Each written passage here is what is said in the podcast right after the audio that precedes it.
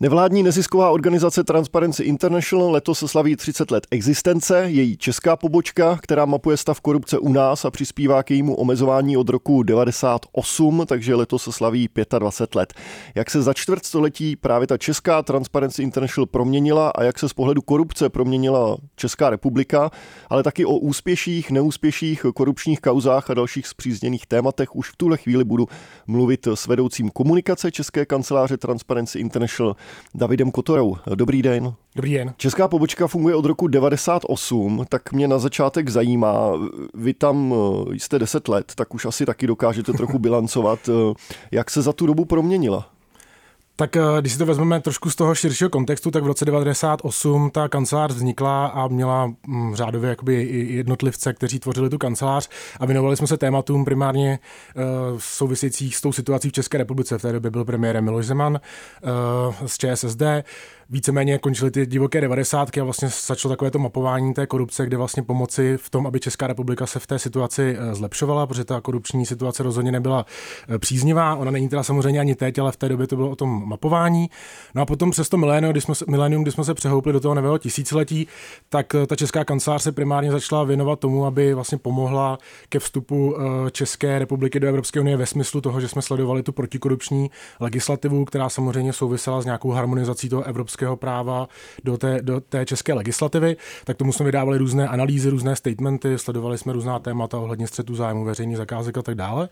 No a vlastně na těch 25 let kancelář se rozrostla do uh, zhruba 20 členného týmu. Uh, věnujeme se takovým čtyřem základním pilířům, které tvoří tu naši činnost. Uh, tím prvním je právní poradenství. My máme vlastní právní poradnu. Uh, je to takový společný modul i pro ty ostatní pobočky v rámci, té, v rámci toho Transparency Univerza, uh, kdy vlastně se to jmenuje ALAC, Advocacy Legal Advisory Center. Uh, a naši právníci vlastně pomáhají bezplatně uh, radit uh, a pomáhají řešit různé kauzy týkající se právě korupce eh, ve spojitosti s podněty, které nám chodí ze strany široké veřejnosti, eh, ze strany i novinářů, kteří se nás dotazují na různá témata související s činností, kterou se snaží pokrývat, tak to vlastně řeší ta naše právní poradna. Zároveň sleduje vývoj té protikorupční legislativy, takže jsme zaměřeni na různá témata spojená s whistleblowingem, s lobbyingem a s dalšími. Eh, a v neposlední řadě samozřejmě spolupracujeme i s whistleblowery, kteří se na nás obrací a díky nim otvíráme různé kauzy. Pak máme druhý takový pilíř základní, který uh, tvoří naše investigativní analytické oddělení, které vlastně odhaluje ty kauzy, uh, veřejnost i média seznamuje s našimi zjištěními. Netýká se to pouze korupčních kauz souvisejících s politikou nebo s nějakými mocenskými vlivovými skupinami, ale bavíme se také o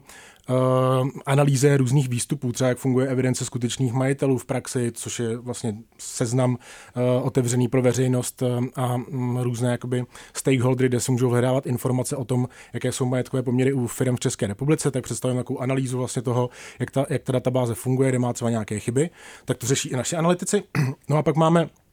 projektovou činnost. Eh, ta souvisí s, právě s těmi tématy, jako je lobbying, whistleblowing, eh, kde vedeme buď různé kampaně nebo různé projekty, které jsou zaměřené na nějakou osvětu. Eh, zaměřujeme se například i na monitoring předvolebních kampaní v České republice, což už děláme zhruba 11 let, kdy jsme monitorovali všechny zásadní volby za tu poslední dekádu, i ty poslední prezidentské. A ten čtvrtý pilíř základní je nějaké vzdělávání, kde se bavíme o tom, že česká transparenci se snaží samozřejmě nějakou osvětovou činností představovat ty klíčové uh, prvky korupce, tu, tu hydru velkou uh, studentům, zástupcům státních institucí, úřadů, ale samozřejmě i soukromé sféře, protože se snažíme to naše nadnárodní know-how, i to no, národní, které jsme schromáždili za těch 25 let, respektive 30 let, co ta organizace funguje i ve světě, tak se vlastně snažíme předávat na té národní úrovni a tak trošku vysvětlovat, že ty takové to devadesátkové kliše o těch obálkách s penězi, eh, kdy, kdy se tady chodilo různě uplácet na úřady a tak, jsou trošku pasé, byť se to samozřejmě děje, to nikdy určitě nevymítíme, ale jsou tady sofistikovanější metody toho, jak vlastně ta korupce probíhá. Například? Můžeme se bavit třeba o střetech zájmů na úrovni vysoké, vysoké politiky, můžeme se bavit o prohlubující se state capture, která tady byla rozhodně za vlády Andreje Babiše, k tomu se určitě předpokládám dostaneme i v nějakých těch kauzách, které si dneska vyjmenujeme. A je to, je to ten projev té systematické korupce, která samozřejmě je spojená s těmi bílými límečky uh, a je sofistikovanější v tom, že se snažíte ohýbat ty pravidla toho státu a té legislativy ve prospěch úzké skupiny, uh, většinou v soukromém sektoru nebo nějaké elitní, elitní skupiny, Ehm, je proto i pojem třeba oligarchizace, takže si myslím, že to jsme tady jakoby v nějaké míře samozřejmě zažili za vlády Andreje Babiše. Vrátím se k tomu prvnímu pilíři, který jste zmiňoval, to právní oddělení vaše. Eh, říkal jste, že se na vás obracejí novináři, ale třeba taky veřejnost. Jak je to časté, nebo s jakými otázkami se na vás obracejí? Uh-huh. U té veřejnosti široké, tak eh, z nějakých statistik vyplývá, že my poradíme v průběhu roku zhruba nějakým 200 až 300 klientům v různých otázkách, ať se to týká třeba pořádání místních referent, kdy třeba eh, občané nějaké obci nebo městě se snaží vytvořit místní referendum třeba v otázce toho, jak nakládat s odpady, jak by město mělo nakládat s odpady, eh, nebo třeba v problematice eh, hazardu a povolení různých kasín nebo, nebo zákazu automatů, tak v tom se snažíme raději. My jsme představovali i nějakou jakoby kuchařku, takovou publikaci, kterou vytvořila naše právní poradna. Samozřejmě se na nás lidé obracejí i s různými dotazy týkající se buď uh, nějaké jakoby lokální eh, politiky nebo regionálních problémů, které řeší třeba na úrovni obcí nebo, nebo kraje, kde se bavíme třeba o nějakých veřejných zakázkách, chtějí se ujistit, jestli náhodou se nejedná o korupci, tak v tom naše právníci se samozřejmě snaží poskytovat různé rady. A souvisí to také s tím, že se díky tomu, že jsme se vybudovali za těch 25 let nějakou značku v rámci té České republiky, myslím si, že i důvěryhodnou značku, tak oznamovatelé mají pak potřebu se na nás obracet nebo chtějí se na nás obracet s jejich podněty, které my se snažíme s nimi řešit.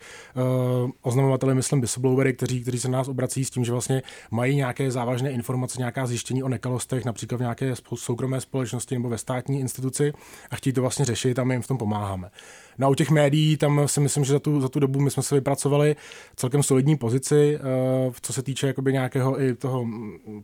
jak pronikáme do toho veřejného prostoru jako, jako organizace. Máme přes 2000 mediálních citací uh, za rok a vlastně novináři, my jsme si vybudovali nějaký, nějaké samozřejmě vztahy s investigativními novináři i s různými mediálními domy, které se na nás obracejí s dotazy, když třeba vyzkoumají sami nějakou kauzu, tak si chtějí ověřit nějaké informace, dodat vlastně tu naši expertízu a v tom se jim samozřejmě snažíme pomáhat, protože i na té mezinárodní úrovni spolupracujeme s různými investigativními, uh, investigativními združeními, jako je třeba OCCRP nebo ICIJ, kdy jsme spolupracovali na kauzách typu Pandora Papers, Panama Papers a dalších. Takže spolupráce s novináři uh, funguje. Já si myslím, že funguje samozřejmě. Eh, z našeho pohledu eh, je to skoro na denní bázi, kde se nás buď obrací s, jedno, s jednoduchými dotazy, typu myslíte si, že tady ta zakázka, když dám příklad, je, má korupční charakter, nebo bylo to výběrové řízení eh, děláno dle, dle těch zákonných náležitostí, až po nějaké sofistikovanější kauzy, které pak probíráme samozřejmě delší dobu, vyžaduje se i nějakou naší investigativu a nějaké další analytické vstupy, což samozřejmě není z hodinu na hodinu, ale řešíme to třeba týdny. Se mnou ve studiu stále vedoucí komunikace David David Kotora. Bavit se teď budeme o tom, co za úspěchy už ta česká kancelář nebo česká pobočka má za sebou za to čtvrtstoletí existence. Tak eh, které jsou ty největší? Tak transparenci, jak má to 25-leté výročí, jak nás to trošku donutilo k nějakému zamyšlení se právě se podívat do, do zpětně, uh, co se za těch 25 let událo. My to určitě budeme nějak komunikovat na našich sociálních sítích, na Facebooku, na Instagramu, tak nás určitě sledujte, kde představíme jakoby konkrétní ty detaily, takových 25 milníků. Ale z těch nejvyšších bych asi vypíchl to, že jednak jsme se tady bavili o právní poradně, tak si myslím, že to je něco, co velmi jakoby slouží veřejnosti a je to uh, jeden z těch pilířů, který, který vlastně um, je v, i v nějaké jakoby osvětové uh, činnosti důležitý pro tu, pro tu aktivitu Transparency International v České republice. Zrovna dneska budeme pořádat nějaký seminář v Brně právě na uh, zaměření na, na, na protikorupční mechanismy, na veřejné zakázky, na ochranu oznamovatelů. Takže ta osvětová činnost je velmi důležitá. Pak samozřejmě si myslím, že ten brand, který se tady vybudoval těch 25 let, tak si myslím, že je fajn, že jsme ho udrželi, že vlastně ta organizace nikdy nepodlehla nějakým vnějším tlakům, kdy jsme byli častokrát vystaveni různé kritice i žalobám ze strany různých aktérů, kterých jsme upozornili upozorňovali na, na různé nekalosti nebo nějaké, nějaké kauzy, které s nimi byly spojené, když byl jmenovat třeba Ivo Rytik nebo Martin Dvořák nás eh, jednu dobu žalovali, protože jsme dle nich eh, jim poškozovali jejich dobré jméno, eh, což se pak u soudu zpětně ukázalo, že, že to není pravda a ty soudy prohrály. Zároveň na nás jednu dobu samozřejmě útočili Andrej Babiš, takže si myslím, že ta organizace jakoby se ukázala, že, že je velmi silná, odhodlaná, že jen tak něco nez, nez, nezvyklá. No a z těch kaus, eh, které, které nebo z těch úspěchů, o kterých bychom mohli mluvit, tak si myslím, že jsou to převážně ty, ty kauzové případy, eh, kdy jsme pomáhali například otevírat eh, ropy Severozápad, což je taková velká dotační kauza z roku 2012, kdy se na nás tehdy obrátil Leo Steiner jako whistleblower, který nám vlastně oznámil věci týkající se manipulace s těmi veřejnými dotacemi, s těmi, s těmi dotacemi, které směřovaly v tom ropu Severozápad, kdy se vlastně ukázalo, že to byla taková klika politiků z ODS, z ODS a ČSSD, kteří odhodili ty různé stranické přesvědčení, ale ve chvíli, kdy se jednalo o veřejné peníze, na které by mohli došáhnout, tak se vlastně spojili spolu s politiky a s úředníky a s různými podnikateli v tom regionu a snažili se vlastně ohýbat ty jednotlivé, jednotlivé dotační projekty tak, aby vyhovovaly těm parametrům, kam oni si přáli, aby ty finance putovaly. Ta kauza je v současné chvíli u soudu, je to už sice 11 let od té doby, co jsme to, co jsme to pomohli od, odhalit, a, ale je tady jistá míra nějaké trpělivosti, která je třeba u těch velkých kaus, tak to si myslím, že ty ropy severozápad. Uh, pak si myslím, že, že jedna z těch kaus velkých uh, týkající se například sportu, tak je manipulace se sportovními dotacemi na pražském magistrátu, která je v současné době také u soudu, kde se opět ukázalo díky whistleblowerovi, který se na nás v roce 2017 obrátil, že vlastně tam docházelo k nějakým manipulacím s přidělováním těch sportovních dotací na, na na tom pražském magistrátu. Eh, na magistrátu se pak rozhodli vlastně tu, eh, to oddělení zrušit preventivně, aby, aby vlastně už tomu nedocházelo, což úplně nevím, jestli nejlepší řešení, ale v současné chvíli ta kauza opět u soudu, opět jsou tam politici napříč eh, tím spektrem zastoupeným od KDU, ČSL a, a dalších, dalších stran, například ČSSD, tam tuším Karel Březina, bývalý ministr pro informatiku. No a to je něco, co si myslím, že jakoby ta organizace vlastně je s tím nejčastěji spojována v tom veřejném prostoru. No a nemůžu vynechat kauzu eh, kolem střetu zájmu Andreje Babiše, kterou jsme otevřeli v roce 2018 na základě eh, zjištění se slovenského rejstříku registru partnerů, kde je vlastně vidět to, eh, jak jsou jednotlivé firmy ovládány, kdo za nimi stojí. A vlastně v rámci toho my jsme zjistili, že v tom veřejném rejstříku, který má veřejnosti dostupný na Slovensku, tak Agrofert nahrál, nahrál dokument, kde je zmíněno, že skutečně, kde ovládající osobou eh, je Andrej Babiš, takže na základě toho my jsme vlastně v červnu 2018 tuto informaci zveřejnili, poslali jsme ji do médií, komunikovali jsme to s směrem k veřejnosti a ten zásadní problém byl v tom, že Andrej Babiš v té době byl premiérem eh, a premiérům nebo členům vlády v České republice je zakázáno ovládat média a jak jistě víme, tak pod Agrofert patří i mediální divize, která, eh, která se jmenuje Mafra, kde, kde v té době samozřejmě byly deníky jako iDnes, MF Dnes, Rádia a další. A z našeho pohledu samozřejmě tady docházelo k tomu střetu zájmu, kdy Andrej Babiš jako ovládající osoba toho holdingu měl vliv na fungování samozřejmě té, té společnosti i té mediální divize.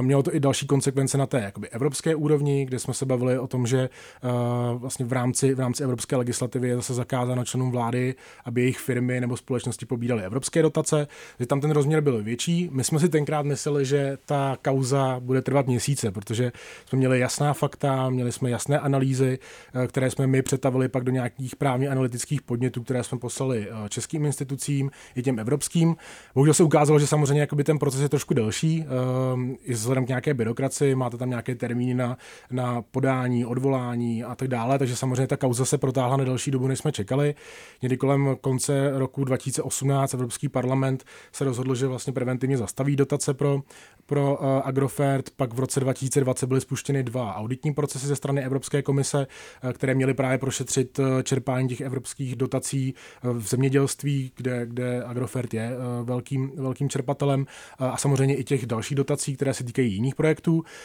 Tam se posledně potvrdilo v loňském roce, že, že Agrofert vlastně nebo respektive Andrej Babiš, byl ve střetu zájmu v době toho, kdy vykonával ten premiérský post, takže se potvrdili ty naše zjištění. Bohužel to netrvalo teda měsíce, ale čtyři roky. A samozřejmě v současné chvíli to nese nějaké konsekvence, kdy stát musí naložit s tím, vlastně, jak, jak se s tím rozhodnutím té Evropské komise Eh, poradí. Uvidíme prostě, jak tomu, na to bude samozřejmě reagovat i Agrofert samotný. A je to jedno z velkých témat, které poukázalo nejen na ten střed zájmu u jedné osoby, ale samozřejmě i na to, jak ten stát, eh, nebo respektive ty státní instituce, které byly pod vlivem hnutí ANO, eh, byly schopny ohýbat tu realitu a ty pravidla ve prospěch toho jejich premiéra a vlastně bagatelizovat celou tu kauzu, která, která měla obrovský evropský rozměr. Zajímali se o to média nejenom v Evropské unii, ale psali o tom New York Times, uh, Washington Post, v Japonsku o tom vycházely články. Takže ta kauza rozhodně nebyla nějaká banální, uh, rozhodně nebylo na místě bagatelizovat uh, a je samozřejmě velkým vykřičníkem pro nás, jak se k tomu tehdejší politici jako Karel Havlíček nebo, nebo Alena Šilerová, kteří jsou zodpovědní i za to, jak vlastně ten stát nakládá s těmi veřejnými prostředky, jak se k tomu stavili a jak vlastně tu, tu kauzu celou bagatelizovali. Když už jsme u těch kaus, tak eh, ohlednutím za loňský rok jste upozornili na celkem tři desítky korupčních kaus. Z jakéhokoliv pohledu je to moc nebo málo? To je těžko samozřejmě říct, protože by, my, uh, bylo by fajn, kdyby samozřejmě nebyly žádné korupční kauzy v České republice. Uh, já si myslím, že tohle není úplně to kritérium, kterým bychom mohli říct, jestli se ta korupce jakoby u nás prohlubuje nebo, nebo uh, naopak. Spíš si myslím, že to svědčí o tom, že je tady nějaká důvěra k, k té organizaci, k těm našim právníkům, těm našim analytikům, kteří jsou schopni vlastně ty kauzy jakoby otvírat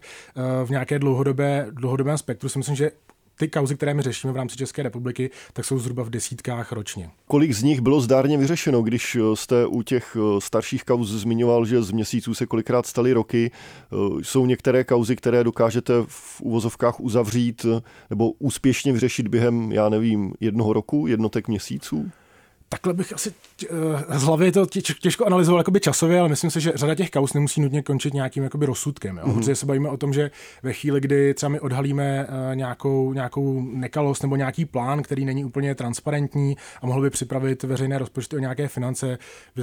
stěhování různých jakoby agentur, stěhování a tak dále, tak z našeho pohledu tam nemusí být jakoby nějaký soud, nějaké soudní rozhodnutí. Z našeho pohledu je důležité na to upozornit a říct si těm orgánům, které to mají řešit, aby vlastně se tomu věnovali a v ten moment eh, ta naše práce vlastně de facto končí, protože eh, my nerozhodujeme o tom, jak má být naloženo s veřejnými rozpočty. My jsme ty, kteří upozorní na ty jednotlivá schémata. Eh, z těch kaus samozřejmě si myslím, že z těch, z těch nejdůležitějších u toho roku Severozápad si myslím, že to ukazovalo na, te, na to celé schéma těch veřejných zakázek, těch dotací, který, který byl ohnutý a samozřejmě ty pravidla se pak od té doby zpřísnily, takže vlastně tady nemusíme čekat úplně na ten rozsudek, ale už to poukazovala ta činnost transparenci na, na, na ty negativní i na ty rizika takže to si myslím, že je i ten přínos té naší organizace. Teď mě zajímá, jak si na tom stojí Česká republika v porovnání, řekněme, s evropskými zeměmi nebo s Evropskou unii. Jsme na tom špatně, co se týče korupce?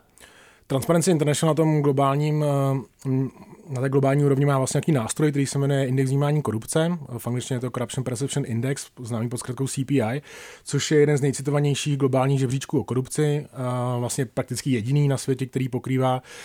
přes 180 zemí a srovnává je právě v míře, v míře korupce. Je to na škále od 0 do 100 bodů. Takže čím blíže jste té nule, tím ten daný stát nebo ta země má větší problémy s korupcí. Čím blíže jste ke stovce, tak máte menší jakoby, problémy, problémy s, se systémou korupcí v dané zemi. Zaměřuje se primárně na eh, to, jak státy, vlády přistupují k systematickému potírání korupce, jak jsou řešeny právě jakoby protikorupční legislativní návrhy. Eh, můžeme se bavit třeba o whistleblowingu nebo, nebo jiných, jiných, eh, jiných protikorupčních zákonech.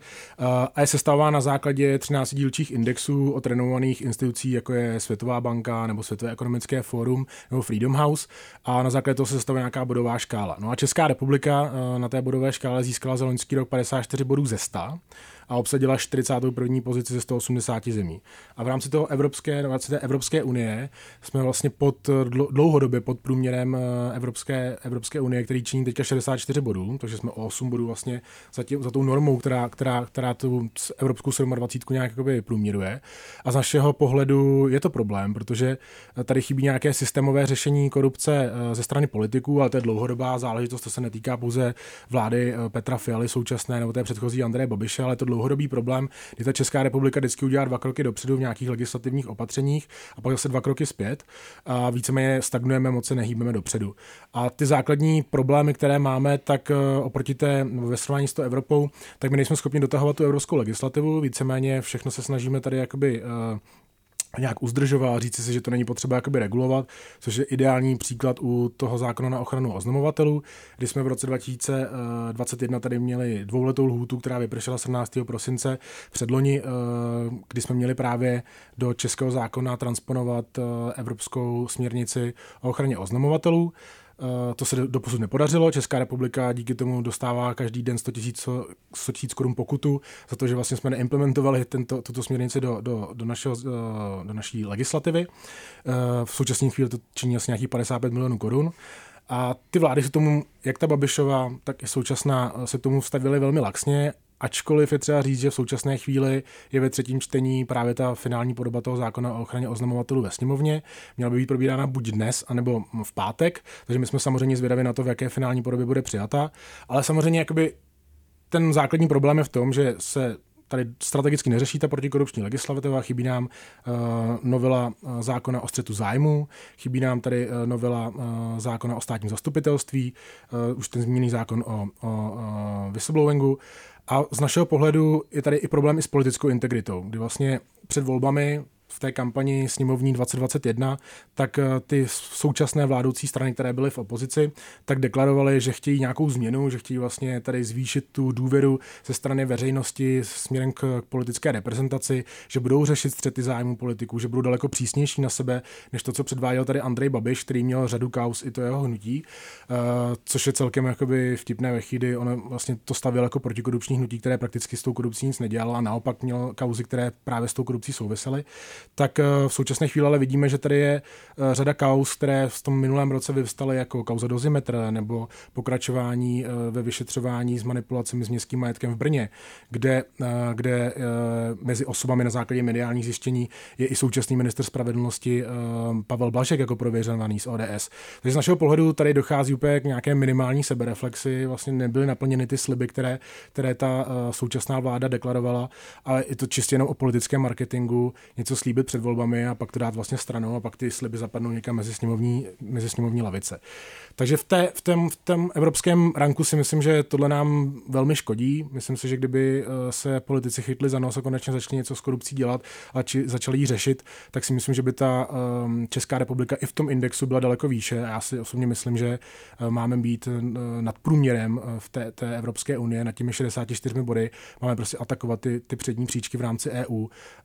A to si myslím, že by měl být ten minimální cíl. A u té politické integrity, my jsme samozřejmě na to zvědaví, jak, jak se politici budou stavit k dalším kauzám, které běží, protože dozimetr samozřejmě uh, je teprve na počátku, uvidíme, jak to bude pak vypadat, jestli se dostane k soudu a uh, za jak dlouho bude vyřešen a jak se tomu ty politici budou stavět. Tak to si myslím, že je ten, ten základní, základní problém. No. Ještě jedno téma, kterého bych se rád dotknul. Jednou ze samostatných oblastí, které mapujete, jsou projekty spojené s životním prostředím, které máte zastřešené pod názvem uhlíková korupce. Eh, tak mě zajímá, samozřejmě otázka, která by také mohla vydat asi na dlouhé mm, odpovědi, ale je korupce výsledkem toho, jak eh, jsme v Česku pozadu s eh, obnovitelnými zdroji, s větrnou a solární energií oproti jiným zemím v Evropské unii? je, těžké tohle říct na základě toho, že tady běží ještě řada uh, programů, které jsou právě nastaveny ze strany Evropské unie. Myslím si, že v řadě z nich jsme jak teprve v nějakém jako prvopočátku, takže je těžké tohle teďka hodnotit. Uh, my se v rámci toho projektu Uhlíková korupce, máme k tomu takovou speciální webovou stránku uhlíková korupce.cz, zaměřujeme právě na to, jak uh, ty evropské peníze, které mají mířit skrze různé fondy, jako je třeba Národní plán obnovy uh, nebo Modernizační fond a další,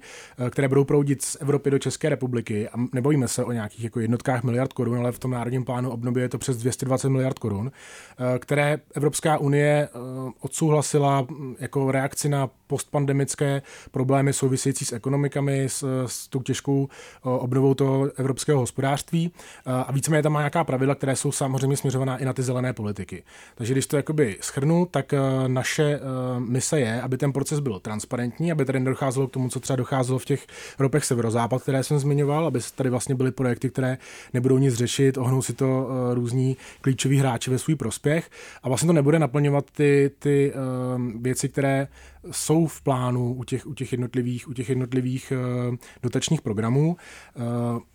v minulých týdnech jsme zaznamenali například v Maďarsku takovou lávku, která vedla přes les, kde ale vůbec nebyly žádné stromy. V České republice zase nedávno byla informace o tom, jak pošly dotace na rybník, který ale neměl žádnou vodu. Tak tohle jsou samozřejmě nějaké jakoby úsměvné, úsměvné příběhy toho, kam můžou bohužel směřovat některé evropské peníze, ale tady se teďka nebavíme o tom, že postavíme rozhlednu v údolí, ale tady se bavíme o tom, že ve chvíli, kdy nám tady běží nějaký čas, eh, vzhledem k tomu, že eh, se snažíme řešit jakoby emisní stopy, eh, ekologické téma je číslo jedna prostě v rámci, v rámci Evropské unie, právě i v těch dotačních programech, tak my nemáme úplně čas na to tady riskovat s tím, že budou peníze alokovány na projekty, které nebudou naplňovat zelené politiky a budou tady vznikat nesmyslné věci, které naopak budou škodit životnímu prostředí. Tak to je ta naše jakoby linka, kterou se snažíme v rámci toho našeho projektu Uhlíková korupce CZ představovat veřejnosti. Vnímáme to tak, že chceme být takovým portálem i pro širokou veřejnost, ale i pro média, aby vlastně věděli, co se v těch daných projektech děje, jak jsou třeba transparentní, jestli je vůbec komunikováno o tom ze strany státu nebo ministerstva průmyslu a obchodu, které, které vlastně zaštiťuje například ten Národní plán obnovy, tak zde je vše komunikováno správně, zda je zapojována občanská společnost a zda těch projektech se vede veřejná diskuze a nebude to zase někde v nějaké šedé zóně, protože klasicky, kde máte veřejné peníze a ve stovkách miliard, tak samozřejmě to vybízí různé vlivové skupiny k tomu, aby se o ty peníze ucházely a ne vždy to musí být eh, formou nějakého legitimního lobbingu, ale mnohdy je to v nějaké korupční sféře.